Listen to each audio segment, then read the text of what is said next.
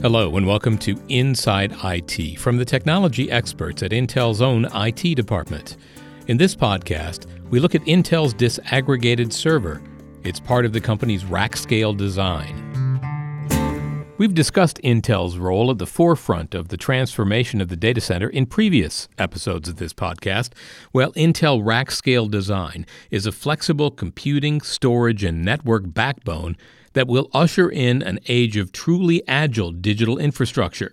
Today, we're going to drill down on a key component of that design strategy the disaggregated server. Hello, I'm Shesha Krishnapura. I'm an Intel Fellow and IT Chief Technology Officer. Krishnapura is our go to guy when we need to understand Intel IT's latest developments in the data center. I'm in charge of the delivering hyperscale computing inside Intel. The data center is at the heart of Intel's design process.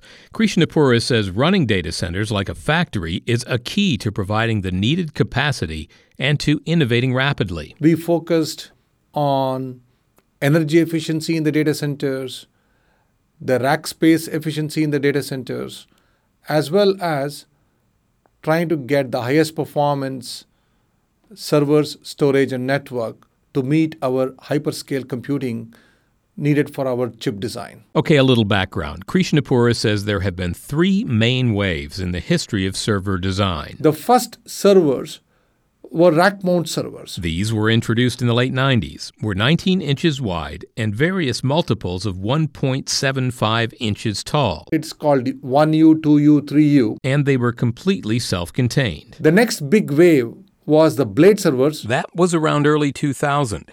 The blade servers used a shared power supply and shared network. But the, each blade had the CPU with associated DRAM and then the direct attached storage or the SAS or SATA drives with needed SAS controller for SAS drive, etc. There was something about this configuration that didn't sit well with Krishnapura. When I looked at the racks and racks of servers, and whenever we refresh these servers once in every four years, and when we look at the components in those servers, there are many aspects of the servers that do not change from generation to generation. It seemed to Krishnapura like a terrible and perhaps avoidable waste. It was really painful to see that all these very good power supplies, very good fans, very good chassis, very good cables, network switching, etc and including all the drives, were just sent for recycling. Krishnapura says the factors driving the refresh rate were the improvements in the Intel Xeon CPU,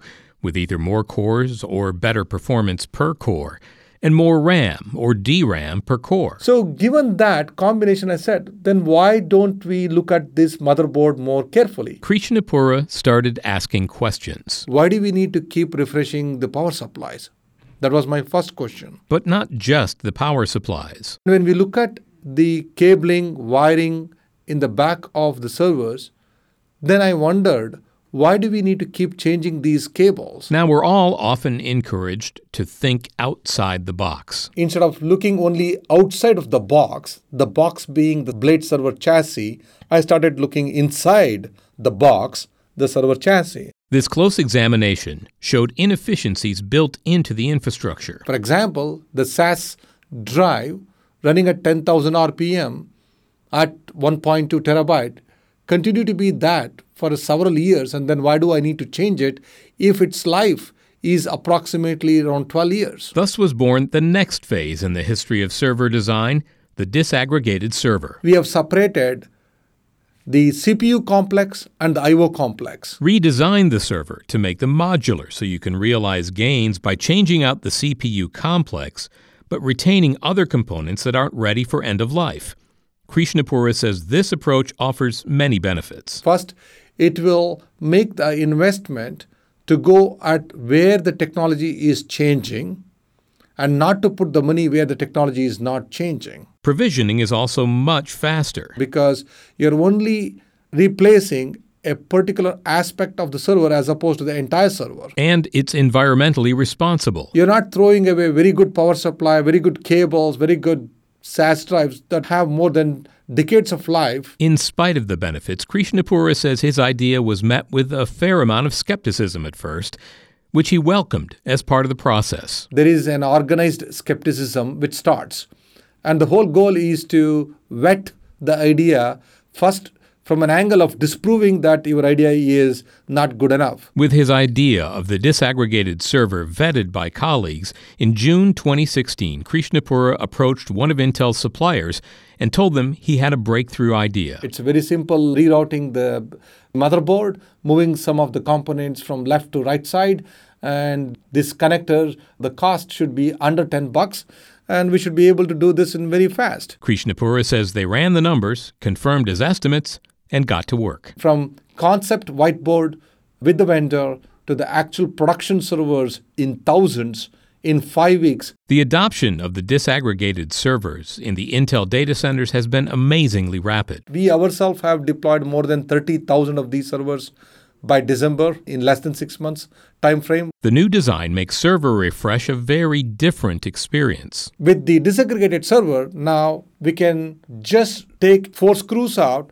slide the CPU module out which has the CPU and the DRAM and put the brand new CPU and the DRAM in future, which connects back into the PCIe slot, which supports the multi-generational the drives, whether it's a SAS drive or SATA drive or an SSD. Refresh of the disaggregated server is made much quicker by all that is not done. Not replacing the network switch, not replacing the chassis manager in the blade servers, not replacing any of the fans that actually cool the servers, not replacing any of the power supplies, not replacing any of the power cables or network cables, and actually enabling a very fast refresh. The new design does not increase typical server investment.